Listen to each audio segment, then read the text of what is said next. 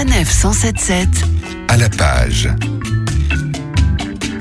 En cette période propice où entre deux repas de fête ou deux célébrations, il fait bon s'installer au coin du feu ou sous la couette, un bon livre en main. Nous vous donnons justement quelques idées lectures pour en profiter au maximum et pour vous conseiller, qui de mieux que notre petit lutin du Père Noël à nous, j'ai nommé Gérard Collard. Gérard, bonjour. Bonjour. Votre conseil lecture du jour s'appelle Pyongyang 1071, c'est signé Jacky Schwartzmann et c'est paru chez Paulsen. Ah, alors c'est un livre un peu original, hein, ça sort un peu des sentiers battus. J'ai complètement été pris par cette histoire. Alors c'est un monsieur qui tout d'un coup il court pas, il est pas sportif, il est voilà. Et puis il y a un moment, ça tombe du ciel, il se dit mais pourquoi je ferais pas le marathon de Pyongyang qui est en Corée du Nord. Alors tout le monde le traite de fou, et ainsi de suite. Mais il est têtu, il se dit mais la Corée, le côté kitsch, je veux le faire. Donc il va s'entraîner. Alors vous participez avec lui dans son côté marathon, tout ça c'est déjà génial. Et après vous allez le voir débarquer en Corée du Nord. Et là c'est la Corée du Nord décrit par quelqu'un comme nous quoi, qui est complètement abasourdi par ce qui s'y passe. C'est plein d'humour, plein de recul. Il juge pas, il essaye de comprendre pourquoi ces gens se révoltent pas alors que voilà partout ça s'est révolté. C'est un très très très joli livre d'aventure. Si vous êtes sportif marathonien, c'est obligatoire. Si vous êtes comme moi, pas marathonien mais que vous aimez les bons livres et qu'ils soient bien écrits